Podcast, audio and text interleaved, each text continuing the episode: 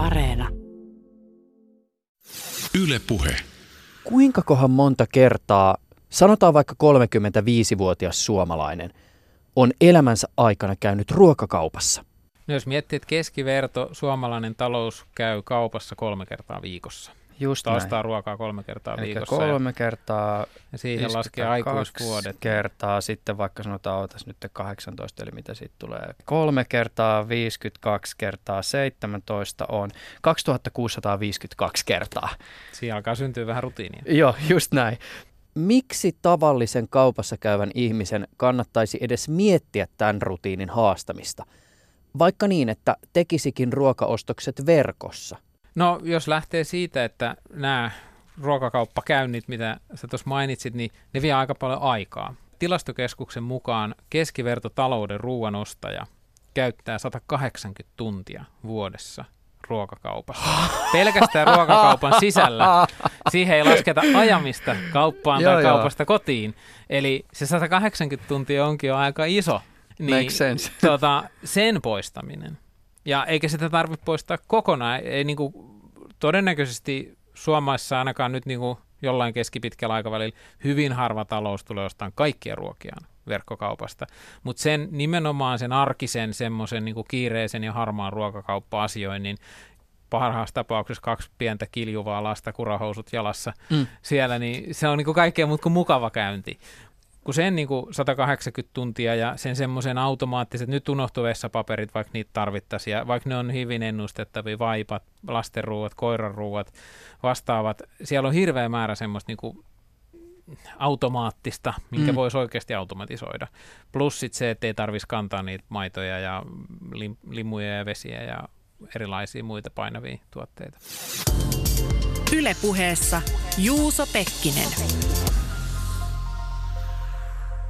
Mitä sulle tulee ensimmäiseksi mieleen, kun sä ajattelet ruokakauppaa?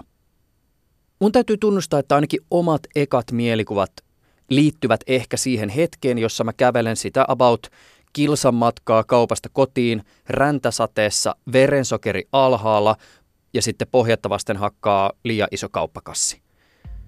Se on hämmästyttävää, miten paljon kiinnostavaa ja innostavaa tämä arjen harmaaseen taustakohinaan usein katoava vähittäiskaupan tai ruokakaupan maailma oikeastaan pitää sisällään. Siis jo nykyaikainen logistiikkaketju herättää tarkemmin ajateltuna jopa subliimin kunnioituksen. Kaupan asiakkaista keräämän datan määrä on häkellyttävä. Se, miten Amazonin tai Alibaban kaltaiset yritykset toimivat jo tänään tavalla, joka ehkä näyttää suuntaa tulevasta, on äärimmäisen kiehtova. Kaupan tulevaisuus kytkeytyy yhä tiiviimmin digitaalisiin palveluihin, onlinein ja offlinein raja hämärtyy, mukana on robotiikkaa ja automaatiota ja konennäköä. Näihin ja moneen muuhun vähittäiskaupan ja ruokakaupan ilmiöön, erityisesti sieltä online-kulmasta, paneuduimme keskustelussa Arhi Kivilahden kanssa. Eletään syyskuuta 2019. Mä oon tutkijana tehnyt pisimmän pätkän työuraani tähän asti. Vajaa kymmenen vuotta olin Aalto-yliopistossa kaupan alaa tutkimassa erilaisissa tutkimushankkeissa siitä vuoden. Englannissa, Oxfordissa tutkin ruoan verkkokauppaa enemmän sitten ja siihen sitten väittelinkin siitä, että miten ruoan verkkokauppa on syntynyt, erityisesti Englannissa, jossa se on aika pitkällä. Sen jälkeen mä sitten vietin pari vuotta konsulttimaailmassa. Siinä sitten matkan varrella päädyin ruokakaupan puolelle ja olin keskossa pari vuotta sitä samaista ruoaverkkokauppaa sitten työskentelemässä sen parissa ja sen vuo, parin vuoden koke- rikkaiden kokemusten jälkeen näki paremmin ehkä mitä ruoan verkkokauppa on ja mitä se voisi olla. Ja siitä sitten lähdettiin muutaman kollegan kanssa tekemään itse ja kokeilemaan siipiämme ja pyrittiin luomaan vähän erilaista vaihtoehtoa ruokakauppaa. Ja meillä oli tuossa muutaman vuoden tai reilu vuoden tämmöinen pilotti, jossa sitten testattiin nopeata ruoaverkkokauppaa, joka aidosti istuisi asiakkaiden arkeen. Ja se oli opettavainen kokemus. Oliko Kesko liian hidas laiva kääntymään sun ambitioille vai mistä syystä sä lähdit sit itse yrittäjäksi? No, toi on yksi tapa. Haastateltava hymyilee studiossa, sen voi sanoa. Keskossa on erittäin paljon hyvää ja hyviä ihmisiä. Ehkä se, mitä sitten me haettiin, niin oli ehkä turhan ainakin pitkällä sille organisaatiolle. Ja Suomessa toki ruoaverkkokauppa on valtavan nuorta, varsinkin kun vertaa ihan jo niin tuohon Lahden toiselle puolelle saatika muihin maihin. Ei sillä, että suomalainen asiakas olisi sen erilaisempi, mutta markkina on vaan vähän erilaisessa asennossa. Ja me nyt uskottiin, että sitä voisi tehdä toisaalta tavalla vähän nopeammin. Jos mietitään sitä, minkälainen ehkä olisi tulevaisuuden ruokakauppa ja onko se jo täällä tänään, niin voi suunnata katseen esimerkiksi kiinalaisen Alibaban Hema-konseptin suuntaan. Hema tunnetaan siis myös nimellä Fresh Hippo. Tällä hetkellä noita kauppoja, siis hemakauppoja on käsittääkseni about 100, mutta Alibaban suunnitelmissa on, että tulevien vuosien aikana määrä kasvaa tuhansiin. Tässä Hema-konseptissa yhdistyvät perinteinen kivijalkakauppa, online, osin siinä asiakaskokemuksessa myös lisätty todellisuus mobiilisovelluksen kautta, verkkoostosten noutopiste, kotiin kuljetuspalvelut, automaatio ja sitten vielä ainakin joissain Hema-myymälöissä ravintola. Avataan vähän tätä, siis mistä tässä on oikein kyse? Hema pitkälti yhdistelee niitä erilaisia suuntauksia, mihin ruokakauppa on menossa. Yhtäältä toki Suomessa ja muissa Euroopan maissa, mutta myös siellä niin kuin Aasiassa – ehkä isoin suunta ruokakaupassa on ollut aikaisemmin, että on isoja myymälöitä, jotka rakennetaan usein aika kauas asiakkaista, isojen liikenneteiden varsille. Se on ollut jonkun aikaa jo, jos ei nyt sanoisi laskussa, mutta ainakin kääntymässä siihen, että ollaan lähempänä asiakasta pienemmillä myymälöillä. Samaan aikaan, lähinnä siis erityisesti kaupungeissa, ja samaan aikaan sitten toisaalta ravintolasyöminen kasvaa eri muodoissaan ei niinkään se semmoinen kalliiden ravintoloiden, vaan tämmöinen arkinen, puhutaan sitten pikaruuasta tai mitä se sitten on. Ja Yhdysvalloissa jo muutama vuosi sitten Tukholmassa viime vuonna ylitti ihmisten ruokaan käyttämässä rahamäärässä ruokakaupan. Eli ihmiset osti enemmän ravintolasta Tukholmassa kuin ruokakaupasta. Onko tämä nyt yksi esimerkki siitä, miten ruotsalaiset on parempia kuin me suomalaiset? Onko tämä paremmuuden mittari? Parempi tai ei, mutta luultavasti ainakin vähän edellä. Ja niin kuin voi ehkä ajatella, että ne erilaiset ideat ja ajatukset tulee monesti siellä Ruotsin laivalla sitten pikkuhiljaa Helsinkiin, mutta yleensä ne aina tulee. Kun ruokakaupassa on tämmöinen niin armoton nollasummapeli, hintakilpailu ollut jo pidemmän aikaa käynnissä, niin toi markkina tavallaan kehittyy ihan eri säännöille, ei siellä samalla tavalla verrata hintoja ja vastaavaa. Ja toisaalta myös ruokakauppa pystyisi tehdä sen saman tuoreemmin, ehkä jopa paremmin ja halvemmalla jotkut ruokakaupat, erityisesti ehkä Yhdysvalloissa, on lähtenyt niin kuin tähän vahvemmin. Suomessa lähinnä puhutaan yksittäisistä myymälöistä. Niin se on iso suunta ja siinä, se on niin kuin aika hyvin siinä hemassa osattu tuoda.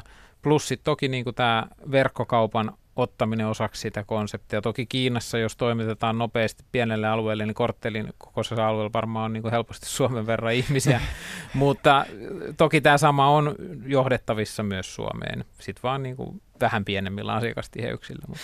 Ehkä niin kuin tiivistäen, ja vaikka me nyt tässä puhutaan yhdestä kaupasta, niin tässä on monta tämmöistä kulmaa, joka ehkä jollakin tavalla alalla on ajankohtainen. Siis kuten mainitsit, tämä liittyy tämä kaupunkirakenteen keskellä oleminen myöskin siihen, että Hemassa ymmärtääkseni on tämä kotinkuljetuspalvelu, siis se, että jos asut kolmen kilsan, kilsan säteellä liikkeestä, niin se lupaus menee muistaakseni niin, että 30 min saa ja se tavara tulee himaan. Tai sitten jos olet tehnyt verkko-ostokset, niin voit käydä noutamassa ne sieltä kaupasta ja se on aika hauskan näköistä jossakin tällaisissa hemavideoissa. Mä oon nähnyt, kuinka ne kaupan työntekijät kerää asiakkaiden kauppakassiin valmiiksi. Et ihan siis tavallisesti kaupan hyllystä ne tavarat ja sitten asiakas tulee ja hakee kassin. Hemassa on automaattiset kassat. Ja joissakin tapauksissa, jos haluat, niin voit maksaa esimerkiksi omilla kasvoillasi, jotka sitten tietysti yhdistetään kaupan asiakastietojärjestelmään ja sieltä sitten tililtä otetaan rahat pois. Äh, niin, tämä mobiilisovellus siellä kaupassa siis on mahdollista hyödyntää, jos esimerkiksi jokin tuote kiinnostaa, niin tätä Heman omaa mobiilisovellusta, jolla voit skannata tuotteita ja pistää niitä vaikka muistiin niin, että jos sillä reissulla et halua tavaraa ostaa, niin osta myöhemmin online. ja sitten se vaikka toimitetaan himaan. Ja sitten myös skannaamalla jonkin tuotteen, niin sun on mahdollista nähdä esimerkiksi tieto sen tuotteen toimitusketjusta. Miten se on päätynyt sinne kauppaan? Onko se elintarvike, johon voi luottaa? Onko se turvallinen? Tässä on tosi monta kiinnostavaa kyllä niin kuin ulottuvuutta siinä, missä verkkokauppa länsimaissa lähti menemään niin kuin pöytäkoneilla ja läppäreillä, niin kiinalaiset tuli mukaan tavallaan vasta siinä vaiheessa, kun oli sitten jo hyvät kännykät ja älypuhelimet ja niillä pysty tehdä. Ja tavallaan se, miten siellä hyödynnetään ostos, niin kuin ihan ostamiseen, että ihmiset ei sinällään käy kassalla, vaan ne, niillä QR-koodeilla, mikä sinällään itsessään on jo länsimaissa todettu ihan turhaksi ja tyhmäksi ja sen jälkeen Alibaba tulee ja tekee sen niin kuin isosti. Plus, että Amazon Go-myymälä ei pääse käyttämättä QR-koodia. Niin. Eli se on selkeästi nyt tekemässä uutta tulemista. Ja se, että kun ihminen, oli se sitten kännykkä tai mikä länsimaissa on melkein Suomeen lukunottamat, joka maassa on tämmöisiä itsepalveluskannereita, mitkä taas kauppa antaa. Ja sitten asiakas skannaa tuotteet ja sitten ei tarvitse mennä maksamaan erikseen, vaan ne on valmiiksi ostoskasseissa. Niitä ei tarvitse purkaa kassahihnalle ja maksaa ja sitten laittaa takaisin ostoskasseihin. Niin se on niinku, oh, siitä kun muuten kun pääsisikin. Se on, Nyt mä vasta tajun. se on hyvin yleinen käytäntö monessa, käytännössä kaikissa muissa länsimaissa paitsi Suomessa. Ei vitsi kun pääsis tosta, se olisi niin mahtavaa kun se laite, oli se sitten kännykkä tai skanneri, niin on sillä ihmisellä kädessä jo valmiina, niin sitten sen erilaisen lisätiedon tuominen alkaa ollakin kiinnostava. Nyt jos Suomessa kauppa tai tavarantoimittaja brändi laittaa pakettiin QR-koodin tai jonkun muun tämmöisen linkin, niin aika harva sitä katsoo, kun ei niillä ole muuten se. Mutta sitten kun ne tekee sitä koko ajan tuotteiden osalta, niin sitten se yhtäkkiä se erilaisen sisällön tuottaminen onkin huomattavasti hyödyllisempää ja olisi sitten videota tai tekstiä tuotteesta, sen alkuperästä, siihen liittyvistä resepteistä, niin se pystyisi rikastaa huomattavasti sitä kauppakäyntiä. Mua itseäni aina hieman harmittaa nämä erilaiset aularobotit, jotka mun kokemukseni mukaan pilaa muiden oikeasti hyödyllisten robottien maineen. Siis kun noita kömpelöitä tavalliselle ihmiselle ehkä kaikkein näkyvimpiä robotteja katselee, niin ei ehkä saa kuvaa siitä, että, että minkälaisessa roolissa robotit on jo monella alalla tällä hetkellä, mitä merkittäviin ehkä tulevaisuuden näkökulmasta on. Ja jo nyt roboteilla on roolia siinä, että Amazonin ja Alibaban kaltaiset kauppajätit voi toimittaa asiakkaille nopeasti ja tehokkaasti tavaraa. Siis ei todellakaan ole sattumaa, että vaikkapa just nämä jättiyritykset järjestää näitä robottiskapoja, joissa robotinrakennustiimit kilpailee siitä, kuka rakentaa kaikkein näppärimmän robotin ja, ja kerää sitten tämmöisen valtavan palkintopotin, jonka tästä suorituksesta saa. Ja robotiikka on toki Amazonin ja Alibaban kohdalla näyttävimmät ja näkyvimmät on siellä niin kuin logistiikkapuolella, mutta onhan niitä myymälöissä, myös Suomessakin on taidettu testata tämmöisiä, jotka katsoo, että löytyykö tuotetta hyllystä. Ne on erilaisissa muodoissaan erittäin hyödyllisiä. Se ehkä mikä robotiikan ja muun tämmöisen niin kuin teknologian hyödyntämisen haaste on, että niitä monesti halutaan laittaa asiakkaan eteen. Ja yleensä se on aina ehkä semmoinen hyvä tai huono nyrkkisääntö, että mitä vähemmän asiakkaan ja tuotteen välissä on teknologiaa, sen parempi. Ja että asiakas pääsee aidosti kohtaamaan tuotteen tai ihmisen ja sitten se taustalla olevat asiat, että se teknologia tavallaan niin kuin häipyy taustalle. Ja tätä on toki niin kuin Amazoninkin perusteet, Jeff Bezos on hirveästi korostanut, että he haluaisivat, että se vaan tapahtuu siellä taustalla ja sitten asiakas ei edes huomaa sitä. Ja Yksi hyvä esimerkki on sitten erilaiset tila- ja noudamallit, missä se halutaan automatisoida niin, että asiakas hakee sen tuotteen jostain robotista tai kaapista. Ja siinä hävitään kuitenkin sit pieni, mutta aika tärkeä osa sen loppuvaiheen ihmisen kohtaamisen, kun se on kuitenkin yleensä sit se palvelukokonaisuuksissa, oli ne kauppaa tai muita palvelukohtaamisia, niin ihmiset muistaa parhaiten sen, miten se loppuu. Ja jos se on sitten tämmöisen niin kuin kasvottoman kaapin kanssa verrattuna siihen, että siinä on joku ihminen, joka ystävällisesti antaa, nostaa vaikka takaluukkuun, kun et asiakas itse raahaa takaluukkuun, mm. niin ne on pieniä, mutta sitten kuitenkin vaikeasti mitattavia, mutta merkittäviä.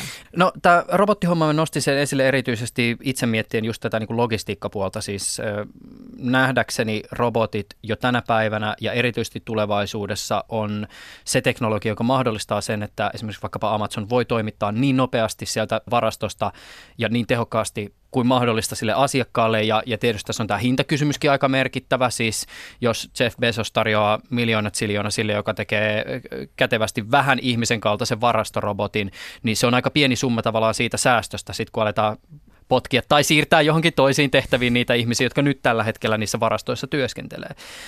Mä voisin tässä vielä pointata erikseen nämä lentävät robotit, eli dronet. Ja ehkä tähän liittyy myös toki nämä maatakin pitkin etenevät kuljetusrobotit. Drone-kuljetuksista on pöhisty tosi paljon ja tälläkin hetkellä esimerkiksi Suomessa on käynnissä S-ryhmän kokeilu, jossa droneilla tehdään pääkaupunkiseudulla lounaskuljetuksia. Tässä on yhteistyökumppanina tämä, onko se, mä en unohda, se Wing vai Wings, jälkihuomio. Se on Wing, Googlen omistama drone-yhtiö. Mutta miten, Arhi, kuinka vakavasti sä esimerkiksi omassa työssäsi vähittäiskaupan tulevaisuuksia pohtiessasi mietit tai keskustelet tämän tyyppisistä ratkaisusta? Siis onko nämä toistaiseksi vaan kivoja tapoja luoda kuvaa tulevaisuuteen katsovasta yrityksestä? No ehkä olematta kyyninen, niin voi ajatella, että tähän asti ainakin niin droneilla tapahtuneet asiat on ollut kuitenkin pääsääntöisesti ehkä enemmän niin kuin mediatemppuja. Ja jos nyt vaikka tätä koko homman aloittanutta 60 Minutes-ohjelman haastattelua, jos Jeff Bezos sitten kertoi, että taisi olla kolme-neljä vuotta sitten. Että Tässä viitataan todennäköisesti vuoden 2013 haastatteluun että he aikoo nyt jul- lanseerata tämmöisen uuden tavan toimittaa, niin hehän sai aivan huikean ma- niin kuin mainonnan juuri joulun suurimman sesongin kynnyksellä. Ja ei varmaan ollut ainakaan osamotiivi asialle, mutta varmaan sekin on selvää, että ei nämä Amazonin johdolla siihen niin kuin syyttä suotta laita rahaa. Se, että onko dronet sitten niin kuin vaikka ruoan toimi, niin kuin ruokakaupan toimitukseen, kaup- miten se kaupunkialueella sopii, ja jos miettii vaikka ruokakaupunkin volyymeja, että puhutaan tuhansista ja tuhansista tapahtumista päivän aikana, niin siinä varmaan tulee aika nopeasti sitten erilaiset drone-kapasiteetit ja muut vastaan. Toisaalta sitten taas tuntematta hirveän tarkkaan droneja, niin, niin kuin haja-asutusalueella vaikeasti päästäville alueille, noita käytetään jo nyt paljon. Se, että missä muodossa sitten ruokakaupasta tulee. Jossain oli aikanaan kirjoitusta, että Walmart suunnittelee, että heidän varastojen sisällä voitaisiin käyttää droneja, johon se taas varmasti sopii huomattavasti paremmin. Mutta kuinka paljon asiakkaan suuntaan tapahtuvaa Mä luulen, että Amazon on ainakin omassa tässä viimeisen mailin problematiikassaan paljon enemmän tehnyt sillä, että he on tullut lähemmäs asiakasta kuin että he kehittää droneja. Ja Amazon toki on myös tunnettu siitä, että heillä ei ole mitään ongelmaa kehittää hyvinkin paljon jotain asiaa ja sitten vaihtaa suuntaa. Ylepuheessa Juuso Pekkinen. Kun puhutaan päivittäistavarakaupan ja ruokakaupankin tulevaisuudesta, niin Alibaban lisäksi tai ehkä enemmänkin täällä länsimaissa nostetaan aina se Amazon esille. Pystyisit sä hieman selittää ja sanallistaa sitä, että, että miksi Amazon ehkä edustaa jonkinlaista tulevaisuutta? Miksi on aina semmoinen yhtiö, johon viitataan? Verkkokauppa ja internet ja digitalisaatio on tavallaan ollut viimeiset 10-15 vuotta, ainakin 20 vuotta se suuri muutos, mitä tapahtuu ja se on muuttanut monta asiaa. Amazon on luonnollisesti se, se verkkokauppa, joka on niin kuin, johon kaikki mieltää tämän muutoksen kaupan alalla. Amazon on kaupan historiassa yksi kaikista nopeimmin kasvaneista, jos ei kaikista nopein. Toki ei ainoa, joka on kaupan historiassa kasvanut kovaa vauhtia ja suureksi. Amazon on monella tapaa hienosti johdettu.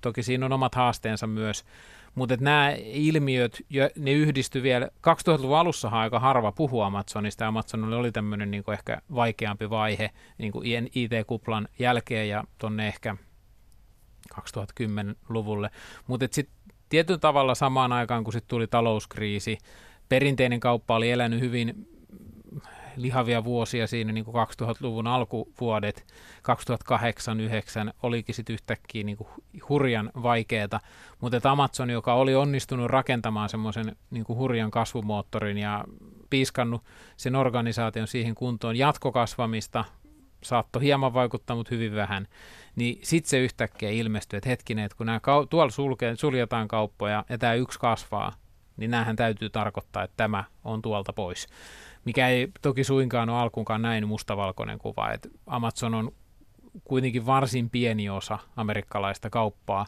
ja se, että jotain myymälöitä suljetaan, niin siellä on taustalla paljon moninaisemmat syyt, mutta Amazon on tietyllä tavalla semmoinen niin airue tälle uuden ajan kaupalle. Muistatko muuten vielä, että mitä sä ajattelit siinä vaiheessa, kun tuli tieto siitä, että Amazon osti Whole Foodsin, siis tämän yhdysvaltalaisen ruokakauppaketjun? Oliko se, oliko se tavallaan niin kuin looginen veto? Mitä, mitä ehkä tulevaisuuskuvia sä mietit siihen liittyen? Mitä ajatuksia se sussa herätti? Se oli siis monella tapaa äärimmäisen looginen, että Amazonin kehityshän on monella tapaa verrattavissa 1800-luvun lopulla perustettuun postimyynnin kautta syntyneeseen Sears and Roebackiin, joka oli, ei toki niin iso postimyynnissä, mitä Amazon on verkkokaupassa, mutta tavallaan ratsasti uuden aallon, niin kuin uuden kanavan myötä, mutta he heistä tuli maailman selkeästi suurin yritys sitä mukaan, kun he ymmärsivät, että ihmiset alkaa muuttaa lähiöihin, sinne rakennetaan kauppakeskuksia ja heidän tarvii olla siellä läsnä. He rakensivat tavarataloja ja siitä myöten heistä tuli hyvin nopeasti selkeästi maailman suurin kaupanalayritys. Amazon tarvii aivan samalla tavalla sitä läsnäoloa ihmisten arjessa. Se on siihen viimeiseen mailiin ja toisaalta se on siihen ruokaan, mitä Amazon haluaa, koska ruokakauppa on kuitenkin Suomessa on 40 prosenttia kaikesta kaupasta ja Yhdysvalloissakin se on selkeästi suurin toiminta. Jos Amazon aidosti haluaa olla iso kaupan, isoin kaupan alan yhtiö, niin heidän on oltava jollain tasolla iso toimija ruokakaupassa. Ja se, että oliko Whole Foods järkevä ratkaisu vai olisiko Amazon voinut tehdä itse samalla vaivalla ja rahalla, jälkikäteen on tietenkin helppo todeta, että se ei ollut ehkä ihan sen 13 miljardin arvoinen. Whole Foods on viimeisen kahden vuoden aikana muuttunut hyvin vähän ja Amazonin rooli ruokakaupassa on edelleen hyvin pieni. Toki Amazonin mittakaavassa kaksi vuotta heidän niin kuin kehityshankkeille on hyvin vähän, että he, niin kuin, he puhuvat esimerkiksi AVSn kohdalla, että se ottaa kymmenen vuotta ennen kuin se on, ja niin se ottikin. Ja varmasti he tulee löytämään tapoja tehdä ruoan jotenkin, mutta onko sitten Whole Foods osana sitä vai onko se joku muu tapa, niin se on hyvä kysymys, mutta ainakin he sai hyvän 400 myymälän verkoston, joka on maantieteellisesti sopii hirveän hyvin tämän heidän koko toiminnan kultaisen jalokiven eli Amazon Primein asiakaskunnan kanssa. Eli Whole Foodsin asiakaskunta on hyvin pitkälti niin kuin asuu siellä, missä Amazon Prime on vahva. Toki Amazon Prime on laajemmin kuin Whole Foods, mutta ne, niissä on kuitenkin hyvä niin kuin, yhteys. Primein kohdalla, mikä muuten on se erityisasia liiketoiminnan näkökulmasta, joka on sun mielestä kaikkein merkityksellisen? Liittyykö se esimerkiksi siihen, että se, että sä saat sen Primein kautta Yhdysvalloissa nopean ja ilmaisen kuljetuksen, niin onko se sellainen, joka riittää sitouttamaan tarpeeksi asiakkaita vai mihin se niin ehkä liittyy? Siihen, että sillä saa vähän kaikkea. Se, että tulee safkaa ja viihdettä. No siis jos ihan pohjimmilta lähtee, niin Primehan on, asiakashan maksaa ollakseen uskollinen, joka on niin kuin kaupan näkökulmasta aivan huikea asia, että 100 miljoonaa asiakasta siitä, että he saavat osioida paljon Amazonin kanssa. Mm. Ja Primehan on inspiroitu, haettu toisesta Seattles perustetusta tällä hetkellä maailman kolmanneksi suurimmasta kauppaketjusta, eli Costcosta, joka on tämmöinen malli, että pitää maksaa 80 dollaria vuodessa päästäkseen ylipäätään heidän myymälöihin. Heillä se toki lähtee siitä, että he tekevät tuloksen tällä vuosimaksulla, ja sitten loput tuotteet on myydään niin kuin äärimmäisen halvalla. Amazonilla ei tuotteiden hinnat muutu siinä mihinkään, ja he ei ole, vaikka he on aina perinteisesti mielletty halvimmaksi, mutta he ei enää ole se halvin vaihtoehto läheskään aina. Mutta kyllähän se tosi pitkään on ollut nimenomaan se nopea toimitus, mihin muuten ei vaan yksinkertaisesti ole niin pystynyt vastaamaan. Vaikka Walmart on kaksi-kolminkertainen Amazonin nähden liikevaihdolta, niin he tuskailee koko ajan sen kanssa, että he yrittää ottaa kiinni Amazonia siinä nopeudessa. Toki sitten Amazon on tuonut hurjasti kaikkea muuta televisio, elokuva, tarjontaa, ja siitä on hyviä laskelmia aina, että miten erilaiset budjetit erilaisissa elokuvissa on maksanut ja toisaalta montako primea sen tänne on tuonut. Että Amazon laskee selvästi sen niin kuin sitä kautta ja se toki tiedetään, että yksi, niin kuin se, että asiakas ostaa Primein, niin he on semmoisen 2, 3, 4 kertaa enemmän ostaa sen jälkeen Amazon, joka on niin kuin tietenkin aivan huikein iso asia kaupalalla. Varmaan monessakin mielessä voidaan sanoa, että Amazonin yksi menestyksen salaisuuksista on tämä äärimmäisen pitkälle viety asiakas ensin ajattelu. Mutta tämähän on toisaalta myös se periaate, joka on johtanut välillä aika ikäviinkin juttuihin. Siis Amazonin tapa taistella kilpailijoita vastaan on toisinaan aika häikäilemätön, ja tällä viittaan just tähän, että erään tulkinnan mukaan Amazon näkee myös oman kauppapaikkansa kauppiaatkin joskus kilpailijoina itselleen. Työntekijöiden huono ja välillä epäinhimillinen kohtelu nousee aika ajoittain yhtiön kohdalla esille. Amazonin taanoinen kilpailu toisen pääkonttorin sijoituspaikasta Jenkeissä oli monessakin mielessä aika älytön näytelmä. Mikäli Amazon alkaa näyttäytyä yhteiskunnallisesti ja markkinoiden näkökulmasta epäreiluna toimijana, niin eikö tässä saateta päätyä sellaiseen pisteeseen, jossa myös tämä asiakas ensinkin kärsii? Joo, ja se asiakas ensin on, tokihan se on jokaisen toimijan niin kuin sinällään keskiössä. Toiset vaan toteuttaa sitä vähän paremmin ja toiset vähän huonommin ja toisilla sitten ehkä muut asiat todellisuudessa ajaa edelle. Amazon on pitkään ollut kunnioitettavan johdonmukainen siinä, että miten he antaa asiakkaalle mahdollisuuden arvostella tuotteita ja tuo niitä kilpailevia tuotteita. Se, että Amazon, mitä, mistä heitä on kritisoitu paljon, että kun joku ulkopuolinen kolmas osapuoli myy jonkun tietyn tuotteen se rupeaa myymään hyvin, Amazon näkee kuka sitä ostaa, niin he käyttää sitä dataa ja tekee omia, näitä niin kuin puhutaan private label, oma merkkituotteista. Siinä ei sinällään, mä sanoisin, että se ei ole mitenkään harvinaista kaupan alalla. Että nämä omien merkkien rooli on iso, varsinkin ruokakaupassa, mutta toisaalta ehkä vielä enemmän niin kuin vaatekaupassa. Ja kaupan toimijat on tietenkin maailman sivun käyttänyt sitä ymmärrystä, että jos joku ruokatuote vaikka menee hyvin kaupaksi, niin siitä varmaan kannattaa sitten ruveta tekemään myös sitä omaa merkkiä, joka on kaupalle huomattavasti kannattavampaa ja parempaa. Toki se on myös asiakkaalle parempaa, kun se on halvemmalla hinnalla. On tavallaan se semmoinen niin brändi mm. ja mainoskustannukset viety pois. Toki se, että Amazonin tämä tämmöinen asiakaskeskeinen toimintamalli aiheuttaa tiettyjä haasteita, kuten esimerkiksi siellä markkinapaikalla, missä sitten halutaan asiakkaalle tuoda mahdollisimman laaja valikoima, että kuka vaan voi myydä markkinapaikalla, jolloin sitten siellä, kun kuka vaan voi myydä, niin sitten tulee näitä ikäviä lieveilmiöitä, että niin kuin taisi olla Englannissa, että ää, tämä pommitus aikanaan, mikä oli Lontoossa. Tässä itse asiassa Arhi Kivilahti taitaa muistella vuonna 2017 Manchesterissa tapahtunutta terrori-iskua kävi ilmi, että itse asiassa ne välineet oli ostettu Amazonilta. Mm. Ja sieltä voi, tietenkin sitä Amazonin algoritmi rupeaa vielä sopivasti suosittelemaankin niitä tuotteita, kun sä etit niinku oikeanlaisia asioita. Ostit luusahan ja, ja tota, kumihanskat. Haluaisitko vielä Jeesusteippiä ja jätesäkkejä?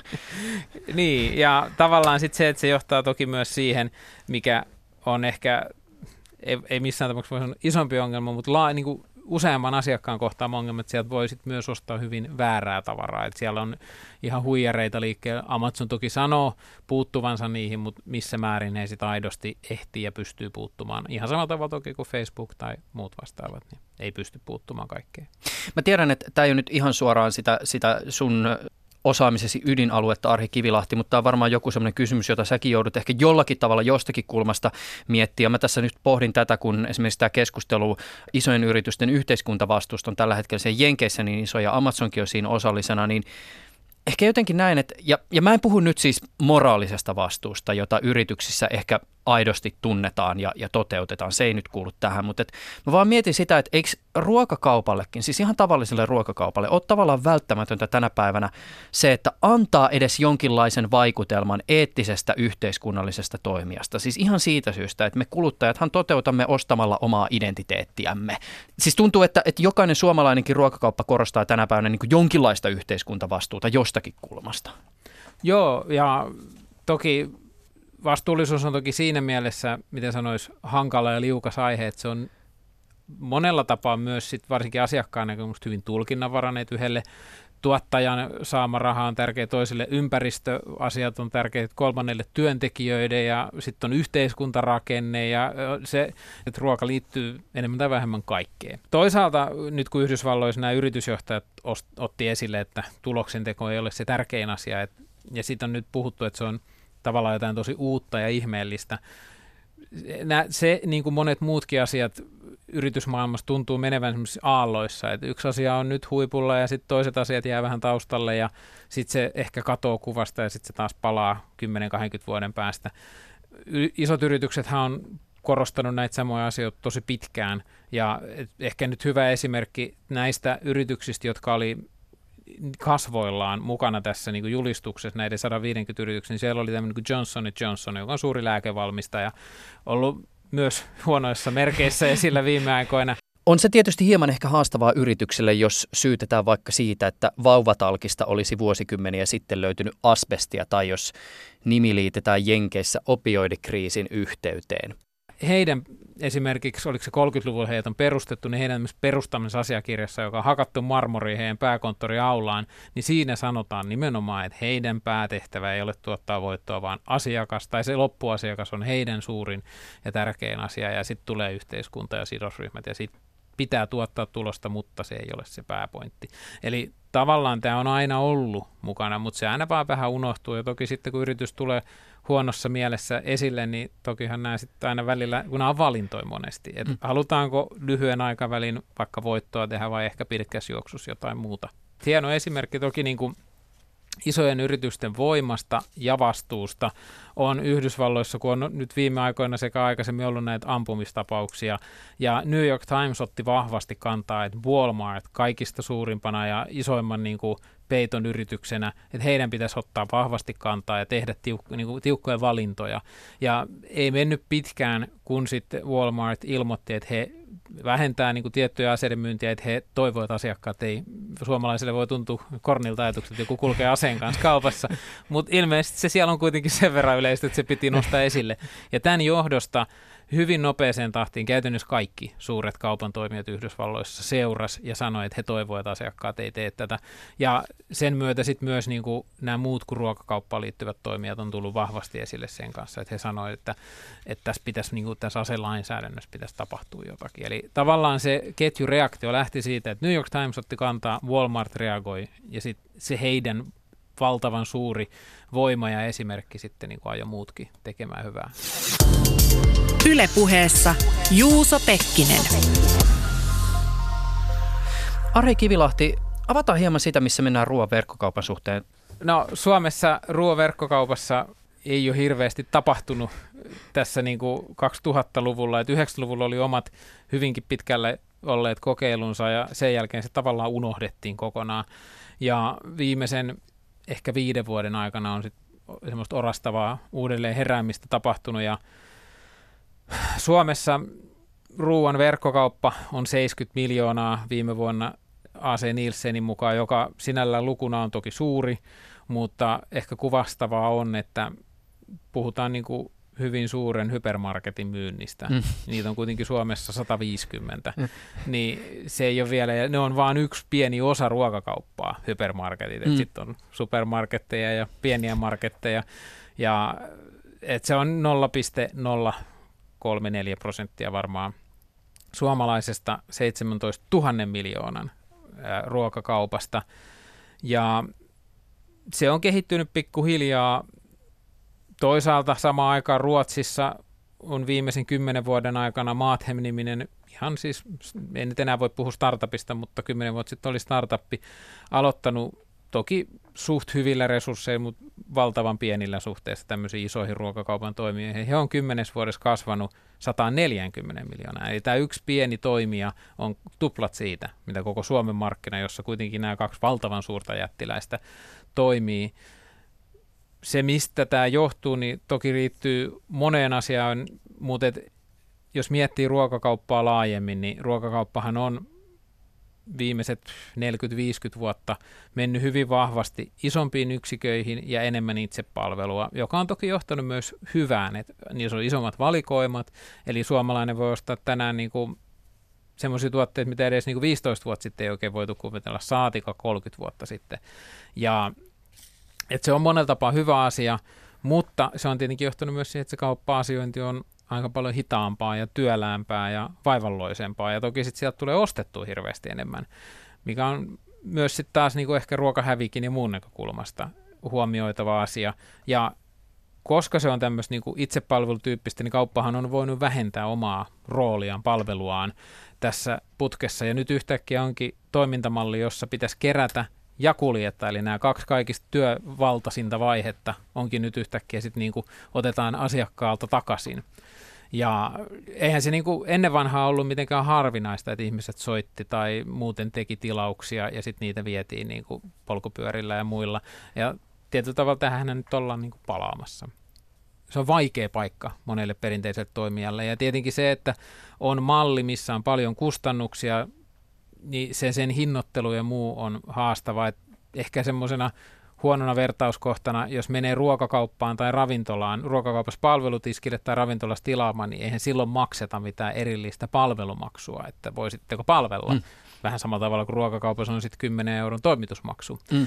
Ja vaikka me ihmiset ollaan paljon tietäviä ja meillä on hirveästi tietoa, niin me ollaan kuitenkin monesti aika epärationaalisia. Ja se 10 euron toimitusmaksu on se, vaikka se onkin vaan osa siitä kokonaisuutta, se on se, mihin ihmiset kiinnittää hirveän paljon huomiota. Ja se johtaa siihen, että sieltä ei hirveän usein tilata. Mä haluaisin verkkokauppaan liittyen kysyä yhden tällaisen aika käytännönläheisen jutun, mutta mä voisin lähteä tähän liikenteeseen sillä niin kuin perinteisen kaupan puolelta. Siis lienee sanomattakin selvää, että, että se, missä järjestyksessä tuotteet on fyysisessä kaupassa, se ei ole todellakaan sattumaa. Sitä on vuosikymmeniä hiottu ja se, mistä suunnasta tuleva ihminen ostaa helpommin ja mikä ero on sillä, että tuote on hyllyvälissä tai hyllypäädyssä, onko se ison käytävän hyllypääty vai vähän sivukäytävän ja puhumattakaan, että jos on käytävällä tuote, niin niillä kaikilla on, tai hedelmä- ja vihannesosastolla, kun ne on yleensä poikittain asiakasta, kun asiakas kun tulee, niin jos on asiakkaaseen päin tai sen hyllyn toisella puolella, niin näillä on kaikilla ihan hurja ero. Miten pääsee hyllypäätyyn? No se varmaan vähän riippuu kauppaketjusta, mutta tietenkin yleensä rahalla saa asioita. Just, eli sä voit tavallaan niin kuin rahalla ostaa kauppapaikan itsellesi hyllystä. Se on ihan yleinen käytäntö. Ihmeellistä. Varsin, tai Suomessa osin ja maailmalla hyvinkin yleistä. Wow. No sitten kun lähdetään rakentamaan verkkoa online-ruokakauppaa, niin miten nämä perinteiset hyllypaikkojen lainalaisuudet ehkä pätee sitten siinä digitaalisessa maailmassa? Pitääkö etusivulle laittaa aina automaattisesti heavy-osasto ja mikä on verkkokaupan hyllypääty ja miten sinne pääsee? Verkkokaupassa se iso ero toki on se, että kun se myymälä voi olla täysin erilainen joka ikiselle asiakkaalle. Eli siinä, missä kivijalka tehdään aina samaksi kaikille ja sitten pyritään vaan katsomaan, että mikä sopii keskimäärin parhaiten. Verkkokaupassa sulla ja mulla voi olla täysin erilaiset ja varmaan olisikin erilaiset ja ehkä se heavy-osasto nyt se on niin vahvasti mielletään ruokakaupassa ensimmäiseksi osaksi ja kuitenkin oletettavasti valtaosa ihmisistä ostaa sieltä ainakin jotakin. Yleensä yhtä neljästä tuotteesta, eli banaani, omena, kurkku tai tomaatti. Mä menin muuten yhden tota, suomalaisen ruokaverkkokaupan sivuille, siis toinen näistä isoista toimijoista. Niin eka tuote oli banskut, sitten oli muistaakseni kurkku ja sitten tomaatti. Joo, ja tokihan näistä neljästä muodostuu hyvin iso osa sen heavy-osaston myynnistä. Mm. Ja siinä se, mikä ero tietenkin verkossa on siihen fyysiseen myymälään, on, että siinä missä fyysisessä myymälässä vaikka top 1000 tuotetta tuo hyvin kuitenkin ison osan, sanotaan vaikka puolet myynnistä, niin verkossa se tuo sitten selkeästi vielä enemmän se top 1000 tuotetta. Eli tavallaan se, että verkossa se valikoiman kärki korostuu enemmän. Ja se tulee pitkälti siitä, että se on pienempi tila ja siinä ei ole samanlaista sellaista niin kuin visuaalista ää, rajattomuutta ehkä, mitä myymälässä. Et myymälässä kuitenkin kääntämällä päätä näkee tosi paljon. Mm. Verkossa pitää ruveta selaamaan ja ihan samalla tavalla kuin tiedetään, että hyvin pieni osa selaajista menee Googlella toiselle hakutulosten sivulle, niin samalla tavalla ihmiset ei viiti hirveästi sitten nähdä vaivaa, kun ostetaan niitä samoja tuotteita kuitenkin. Ja onko se nyt sitten toi mm. tai toi, niin miten menee yleensä se, mikä siinä on ekana. Ja toki sitten verkossa tulee se, että siellä on hakutoiminto, eli taas kivialas, mm. jos joku tuote ei löydy, niin se ei kyllä sitten löydy. Niin. ja tota, verkossa se on taas paljon helpompaa, että sen kun vaan kirjoittaa sinne juuri sen tuotteen, mitä tarvitsee. Mutta tietyllä tavalla se, että ketkä pääsee siinä edessä ensimmäisenä näkyviin, niin oli se sitten niin kuin koko kaupan etusivulla tai yksittäisen tämmöisen niin kuin kategorian kohdalla, vaikka siellä hedelmissä tai vihanneksissa mm. tai maidoissa, niin ne sitten tuppaa menemään kaupaksi samaan tapaan vähän kuin ne on ne hyllypäädyt tai sitten massapaikat käytävillä, mutta niissäkin niin niiden ehkä rooli on siinä mielessä erilainen, että se hyllypääty voi olla jokaiselle erilainen, plus että se voi dynaamisesti tietyllä tavalla muuttua sitä mukaan, kun se ostoskori rakentuu. Et siinä, missä myymälässä se oliivilajitelma on aina siinä samassa paikassa, mutta et jos tekeekin pastaa, niin siihen voi ilmestyä jotain muita tuotteita tai näyttää siltä, että asiakas ostaa tämän tyyppisiä tuotteita, niin se mikä siinä tulee niin kuin paremmin tarjolle, niin mm. se voi muuttua koko ajan. Toki mm. verkkokaupat nyt ei ehkä ole ihan vielä siinä, mutta se on täysin tehtävissä. Se on tietysti myös kiinnostavaa se, että et, et minkälaista tavalla niin kuin logiikkaa, kilpailua ää, ja minkälaisia ehkä niin kuin keskusteluja tullaan tulevaisuudessa, jos ruoan verkkokauppa lähtee käymään, ja onko ne samanlaisia keskusteluja, joita käydään siis minkä tahansa tavalla niin kuin hakukoneen näkyvyyden suhteen. Siis että jos menen tulevaisuuden online-verkkokauppaan ja kirjoitan sinne vaikka Marttisen kurkut, niin sitten sieltä ei tukkaa ekana Marttisen kurkkuja, koska ne ei ole ostanut sitä mainospaikkaa, vaan sitten sieltä tulee jotkut Mörttisen kurkut, koska ne on maksanut siitä, että he on hakutuloksissa ensin. Et, et... Toi hakukone-tuloksethan on sitä hyllypääty ajattelumallia, ja se on hirveän loogista, että se siirrettäisiin suoraan verkkokauppaan Toki se, mitä nyt Amazonin ja Googlen tapaisten toimijoiden osalta on mielenkiintoista seurata, että mihin tämä johtaa tavallaan, että suurin osa hakutuloksista onkin itse asiassa muuta kuin haetaan. Ja missä vaiheessa se sitten alkaa kääntyä, vai alkaako kääntyä heitä itseään vastaan. Et kyllähän ruoaverkkokaupassa, kun asiakkaita haastateltu, niin se, että jos tuodaan hienosti kaupan lihavalikoima esille, niin se on joillekin ihmisille ihan hirveän hyvä asia. Mutta sitten jos ihminen ei syö lihaa, niin se on kyllä tosi luontaa työntävä asia. Ja sen takia se sitten taas se personointi on valtavan tärkeä. Ja se on semmoista herkkää nimenomaan sen tuloksen optimointia, että halutaanko sitä asiakasta ajatella vai sitä tulosta. Hmm. Ja ne ei aina ole niin kuin lyhyellä aikavälillä yksi yhteen, mutta pitkässä juoksussahan hmm. ne on, pitäisi kaupan alalla aina asiakkaan asiakkaalle parhaiten päin tehdyt asiat pitäisi pitkässä juoksussa kannattaa. Niin. Se on hirveän vaikea monessa isossa organisaatiossa katsoa sitä niin kuin ensi seuraavaa tai sitä seuraavaa vuosineljännestä pidemmälle. Kaupathan tuntee aika hyvin asiakkaansa ja sitten loppupeleissä me ehkä asiakkaina ollaan aika, aika rutiineihin taipuvaisia myöskin niissä ostoksissa. Mä ja varmasti ihmiset, jotka tätä ohjelmaa kuuntelee, on tosi tietoisia siitä, että päivittäistavarakauppajätit täällä Suomessakin istuu aivan käsittämättömän ison ja arvokkaan asiakasdata-aarteen päällä. Mistä kaikkialta tämä ymmärrys asiakkaiden käyttäytymisestä oikein tällä hetkellä tulee? Siis mistä se tulee se kaikki data? Kyllähän se suurin, tärkein datapiste on se etukortti, asiakasuskollisuuskortti. Niin, jos mitä... puhutaan siis yksilötason. Kyllä, mm. ja siitä kertyvä data on se kaikista arvokkain ja tarkin. Ja Suomessa, että ruokakaupassa ylipäätään on hyvää dataa, kun siellä käydään paljon ja ne on vahvasti tullut ne asiakasuskollisuusohjelmat ruokakauppaan joka, joka maassa. Suomihan oli itse asiassa niin kuin ensimmäisiä S-ryhmä 90-luvulla, kun toi S-etukortin. Ja Suomessa toisaalta, kun meillä on tämmöinen kansainvälisesti hyvin uniikki markkina, joka on varsin keskittynyt kahdelle toimijalle. Se johtaa siihen, että sitä tietoa on hyvin paljon ja molemmilla on erittäin hyvä otos Suomen kansasta. Ja sitten kun sitä tiedetään hyvin tarkalle tasolle, että mitä ihmiset ostaa, niin se muodostaa arvokkaan tietopankin siitä, että miten ihmiset niin kuin, käyttäytyy. Jos vaikka mietitään sitä arvokasta tietoa, jota näiden kanta-asiakkuuskorttien kautta saa, niin voiko tämä online-kauppa itse asiassa edes niin kuin laajentaa merkittävällä tavalla asiakasymmärrystä? Siis voiko se tuottaa jotain semmoista niin kuin vielä tähän päälle merkittävää lisätietoa, jota ei voi saada niillä korteilla? No kyllä se itse asiassa tuo aika paljon. Myymälässä asiakas tunnistetaan, kun asiakas astuu kassalle ja jos hän näyttää korttia, niin siinä vaiheessa tunnistetaan nyt se on tämä asiakas. Ja verkossa asiakas tunnistetaan yleensä, kun hän astuu kauppaan. Eli tulee sinne sivuille ei toki aina ja kaikkea, että jos menee tarpeeksi tunnistamattoman selaimella, mutta silloin ei myöskään saa niitä personoinnin hyötyjä mm. toisaalta. Ja jossain vaiheessa sielläkin sitten pitää tunnistaa, jos haluaa maksaa ja muuta, ja sit sitä pystytään myös kelata taaksepäin. Ja tavallaan se, että siellä tiedetään, mitkä kaikki tuotteet nähdään ja mitkä minkälaiset kuvat ja videot ja muut saa aikaan klikkauksia ja mm. millä, minkälaisia polkuja asiakkaat päätyvät sitten sinne kassalle, ja mitä tuotteet jää matkan varrella pois kyydistä ja muuta. Ja se tuo hurjan arvokasta tämmöistä niin syvällisempää ymmärrystä siihen, että mitä kaikkea ja missä kohtaan kannattaa näyttää. Mutta eikö tämmöinen ole myös toisaalta mahdollista, ja toki tähän nyt varmasti liittyy siis tietosuojaan ja yksityisyyteen liittyviä kysymyksiä, mutta mä nyt työnnän ne hetkeksi syrjään. Tähän liittyy potentiaali toteuttaa tätä samankaltaista myös siellä ihan perus fyysisessäkin kaupassa, koska tälläkin hetkellä Suomessa on ymmärtääkseni jotakin tämmöisiä kokeiluja käynnissä, jotka liittyy konenäkösovelluksiin. Niissä vissiin tällä hetkellä se erityinen mielenkiinto kohdistuu niihin tuotteisiin, mutta periaatteessa konenäöllähän pystyisi seuraamaan myöskin sitä, että miten asiakkaat siellä kaupassa liikkuu.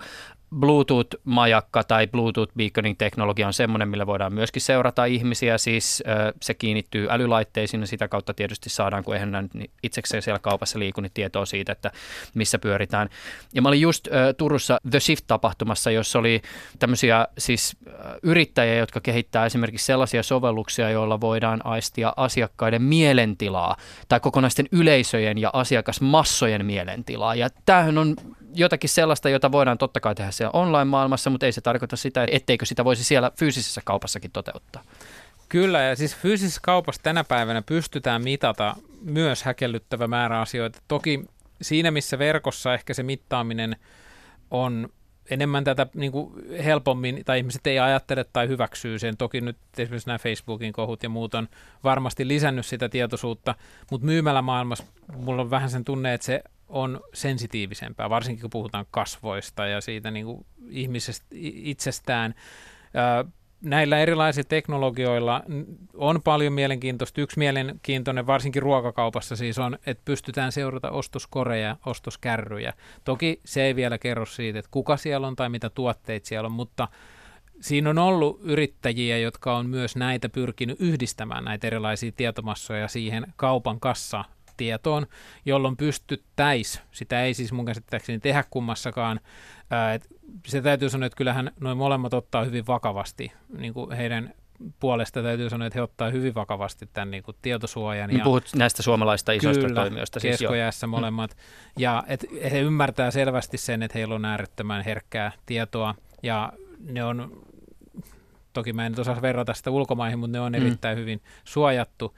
Mutta tot, ja niitä, siis tavallaan se, että kun siellä talon sisällä käsitellään asiakasdataa, niin se on nimenomaan tuotteista ja euroista, ei siitä asiakkaasta. Ja ne on kaksi täysin eri asiaa. Et tiedetään, että jollain postinumerolla asuu jonkun tyyppinen talous, ei tiedetä kuka se on tai missä osoitteessa.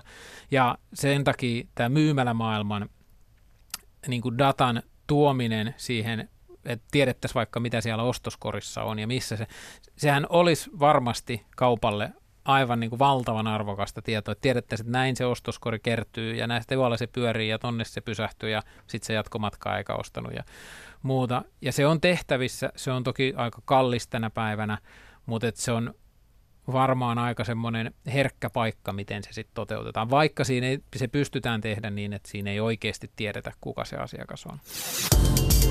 Ylepuheessa Juuso Pekkinen. Sä olit Arhi Kivilahti joitakin vuosia takaperin keskolla kehittämässä ruokakaupan online-palveluita, mutta päätit sitten kuitenkin ryhtyä itse ruoka-alan yrittäjäksi. Ada Fresh-palvelu on nyt ainakin toistaiseksi suljettu, mutta pilottivaihe ehti pyöriä jonkin aikaa. Avaisitko vähän, että mistä tässä oli oikein kyse? Se ehkä ne keskeiset havainnot, miksi ja mitä Ada Freshillä pyrittiin taklaamaan, oli se, että kuten sanottu, ruoka on äärimmäisen toistuvaa ja siellä on vahvat rutiinit. Tiedetään, että ihmiset käytännössä niin kuin lounaan jälkeen Suomessa noin kolmen aikaa alkaa miettimään sitä, että hetkinen, että jotain tarvitsee kaupasta. Ja se, se tulee muuten yleensä, aina yllätyksenä se hetki. Se tulee joka kerta yllätyksenä ja sen takia se on niin helppo ajaa auko töistä tai mennä bussilla töistä pois ja kävellä lähimpään matkalla olevaan kauppaan ja äkkiä kotiin ja mm. sitten jotain äkkiä pöytään. Ja silloin on nälkä, silloin ostetaan mitä tuon ensimmäisenä käteen saatavissa. Ja se, että ihmiset, tavallaan ihmisten rutiinit ruokaan liittyen tapahtuu silloin. Ruoan verkkokaupassa tilaukset tulee vaikka niitä voi tehdä vielä aamuun asti, ne tulee käytännössä 9 ja 11 välillä edellisen iltana, jolloin se rajaa sen asiakaskunnan aika pieneksi. Toisaalta ruoaverkkokaupassa on aika pitkiä nämä niin kuin toimitusikkunat, eli ihmisten pitää varata tunti, kaksi, ehkä jopa enemmän. Suomessa taitaa olla aika vähän vielä tunnin toimitusikkunoita, ja se on varsinkin näille ihmisille, ketkä sieltä eniten ostaa, eli kaupunkilaiset työssä käyvät ihmiset, joilla on sitten vielä monesti lapsia ja niillä on harrastuksia ja siinä on paljon liikkuvia osia, niin se, että pitäisi sitoutua silloin arkiiltana kahdeksi tunniksi olemaan kotona, niin se sopii verraten huonosti ihmisille. Ja sitten kolmantena oli tämä, että ruuassa, koska se on rakennettu tietyllä tavalla fiksusti sen olemassa olevan toiminnan päälle, mutta se pohjautuu myös siihen, ja ne rakenteet, kustannusrakenteet tulee sieltä, niin sitten se toimitusmaksu pyritään tavallaan sisällyttämään, että ne kustannukset sisältyisivät siihen toimitusmaksuun nurinkurin, mitä mm. niin kuin ehkä perinteisesti palveluissa tehdään. Ja se 6, 7, 10 euroa on vaan se asia, mihin ihmiset kiinnittää huomiota. Se on toki asia, mikä muilla markkinoilla on pääsääntöisesti kilpailun myötä sit kadonnut, ja sitten se hinnoittelu on tapahtunut muulla tavalla, mutta se on iso semmoinen, niin kuin, että jos keskimäärin ihmiset ostaa kolme kertaa viikossa ruokaa, ruoaverkkokaupasta hyvin pieni joukko tilaa useammin kuin kerran kuukaudessa, ja äärimmäisen pieni joukko jo sitten, niin, jotka tilaa kaksi-kolme kertaa kuukaudessa. Ja äärimmäisen harva joukko tilaa kerran viikossa, vaikka sitten kuitenkin ruokaa ostetaan paljon useammin, niin se meidän ajatusmalli oli, että me päästäisiin näihin rutiineihin niin kuin kiinni, eli saatas, asiakas voisi tilata silloin kolmelta, kun hän tajuaa, että nyt tarvitaan muuten illaksi jotakin. Meillä tilaukset tuli, puolet tilauksista tuli kahden ja kuuden välillä, eli ihmiset tilasivat töissä tai töiden jälkeen ja ne halusi sen mielellään heti. Ja meillä oli kahden tunnin toimitusaika ja sitten toimitusikkuna oli puoli tuntia ja toimitusmaksu oli kolme euroa. Eli se pyrittiin minimoimaan se kynnys ostaa ruokaa verkosta. Teillä oli jonkin verran asiakkaita ja homma pyöri, mutta mihin se sitten kusahti? No niin kuin kaikessa uuden tekemisessä, niin se ottaa jonkun verran rahaa ja me oltiin niin innoissamme omasta ideastamme, että me ei niin kuin maltettu olla aloittamatta ja lähdettiin omilla säästöillä ja sitten niin kuin sitä mukaan ajateltiin, että jos me saadaan kysyntää, niin varmasti sitten myös sijoittajat kiinnostuu. Ja kysyntää tuli, sanotaanko satsauksiin nähden, erittäin hyvin, mutta tota, me ei sitten osattu ehkä oikealla tavalla sitä rahoittajapuolta käsitellä. Että asiakkaat oli hyvin innoissaan ja monet tilas viikoittain ja jos välillä useamminkin, mutta et, niin se ruoan verkkokaupan kysyntä tällä hetkellä on huomattavasti suurempaa, mitä sen tarjonta on. Eli sitä kautta ruo- ruoan verkkokauppa tulee kasvamaan tosi mm. voimakkaasti tulevina vuosina.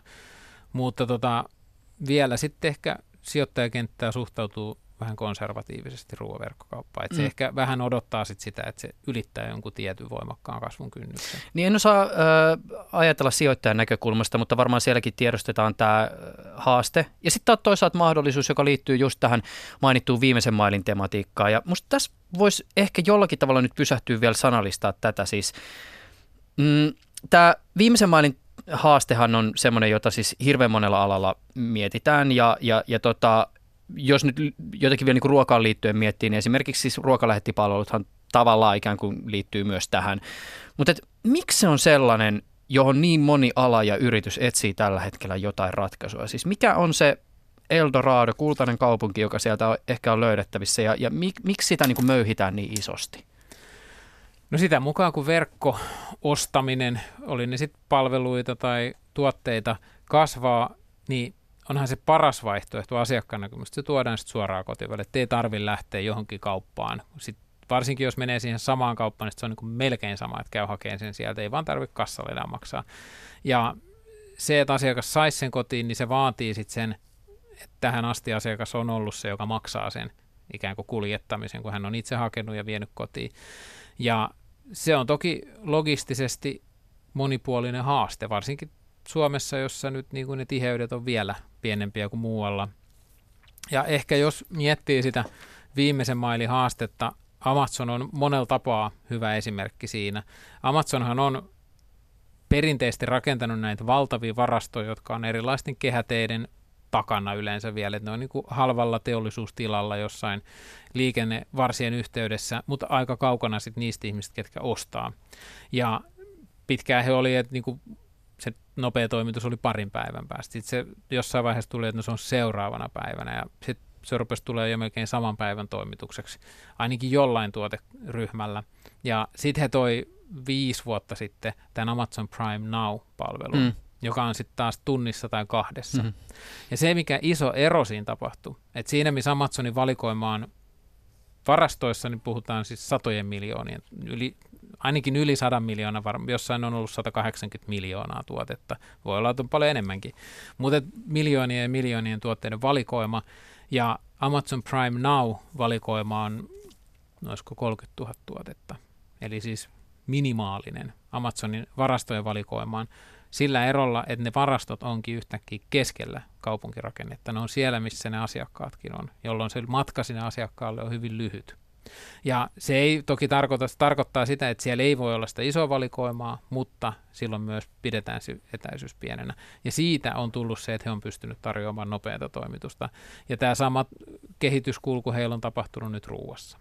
Yle Puhe. Lienee selvää, että fyysinen kauppa ei ole vielä vähän aikaan katoamassa. Sä, Ari Kivilahti, koostit neljä, viisi vuotta sitten Solitan palveluksessa tällaisen raportin, jossa pohdittiin kaupan tilaa ja tulevaisuutta ja digitalisaatiota. Haastateltavina oli kymmeniä suomalaisia vähittäiskaupan vaikuttajia ja tässä yhteydessä nousi esille fyysisen kaupan ja kaupassa käynnin kokemuksellisuus. Ja yksi haastateltava oli puhunut jopa niin kuin kaupasta jollakin tavalla näyttämönä. Onko tämä kokemuksellisuuskysymys sitten kuitenkaan lopulta kauhean relevantti tai ratkaiseva ruokakaupan kontekstissa? Siis miksen kaupan pitää olla jotain muuta kuin kilokaloriluukku? Siinä ei ole sinällään kaupan alalla juurikaan mitään uutta. Et vuosikymmeniä, satojakin on ollut toimijoita, jotka on satsannut, että esimerkiksi aikanaan suuret tavaratalot oli mitä suurimmassa määrin spektaakkeleita ja näyttämöitä ja he vertasivat itseään niin kuin suuriin nähtävyyksiin, että he on niin kuin kaupunkiensa suuria nähtävyyksiä. Ja he olikin sitä. Ja ehkä sitten itse palvelu... Tuurin kyläkauppa, terveiset 1800-luvulta. Kyllä, Tuurin kyläkauppa kopioi hyvin tehokkaasti vanhoja tapoja. Joo, ja siellä on muuten niitä joonilaisia pylväitä. Piti oikein tarkistaa. Tuurin kyläkaupan sisällä olevat näyttävät sisääntulon pylväät taitaa sitten kuitenkin edustaa klassisen pylväsjärjestelmän korinttilaista tyyliä. Niin ja, ja sitten siellä oli se yksi sarvisalttari. Mutta tavallaanhan niiden tehtävä oli sitten kyse Tuurin kyläkaupasta tai kansainvälisistä suurista tavarataloista, niiden tehtävähän on houkutella ihmisiä paikalle. Ja kun ihmisiä saadaan paikalle, niin se on kaupan oma tehtävä taas, että sitten palvellaan tai muuten vaan tuotteet myy itse itseään. Mutta kyllähän kauppa, fyysinen kauppa aina on elänyt siitä, että ihmiset tulee ja ovipumppu käy niin sanotusti. Se, että onko se sitten ruokakauppa, tavaratalo, huono vertauskohta. Ruuassa, niin kuin tuossa aikaisemmin jo puhuttiin, arjessa ruuassa olisi paljon mahdollisuuksia helpottaa sitä. Se on pitkään tulevaisuudessa joka tapauksessa myymälässä tapahtuvaa toimintaa ja tästä paljon puhutusta asiakaskokemuksesta, niin kuitenkin kun ihmisiltä kysytään Suomessa ja muualla, niin kyllähän ne hyvän ruokakaupan asiakaskokemuksen elementit on hyvin paljon muuta kuin sitä showta ja sitä teatteria. Se on, ensimmäinen on, että se tuote on, tuo myymälä on siisti, sieltä löytyy ne tuotteet, mitä asiakas haluaa saada, sieltä pääsee helposti kulkemaan ja siellä kassalle ei tarvitse jonottaa, se on ehkä se kaikista suurin asia. Joka Suomalaisen vielä se, että ei tarvitse moikkailla jengille. Suomessa sekä muualla. Ja... Älä sano, Japanissa ruokakaupassa ne moikkaa, kun sä astut sisään ja sitten ne moikkaa, kun sä lähdet pois. Se on totta, ja Yhdysvallat on varmaan vähän samanlainen. Et se on iso elementti, ja kyllähän siinä sanotaan, että sillä, että ihmistä tervehditään myymälässä, niin silloin ihan siis myymällä niin kuin varastelumääriin vaikutusta. Oh, joo, okay. Tai näin on niin kuin joissain tutkimuksissa havaittu. Mutta tavallaan arkena se niinku semmoinen asioinnin helppous on sitä, että siellä ei tarvitse miettiä eikä odottaa ja kaikki tulee helposti. Tämä on toki, joku voi ajatella, että tämä on helposti verkkokauppaa vietävä ominaisuus, mutta sitten toisaalta taas semmoinen niin kuin kiireettömämpi asiointi, joka varmaan monesti varsinkin lapsiperheissä ajoittuu sinne viikonloppuun, niin silloin taas on hyvin erilaisista asioista kyse ja kuitenkin jos miettii ruokaa laajemmin, ruoka liittyy kaikkeen, silloin hirveän suuriin merkityksiin ihmisille, se on terveyteen, ympäristöön, ja kaikkeen muuhunkin liittyvä asia, niin se ruoan alkuperän ja niiden tarinoiden tuominen esille hän olisi valtavan tärkeää. Ja kauppa, jos kuka on niin keskeisessä roolissa tekemään sitä, kun se on siinä kohdassa ketjua, joka kohtaa asiakkaan. Arhi Kivilahti, kiitokset sulle keskustelusta. Kiitos. Ylepuheessa Juuso Pekkinen.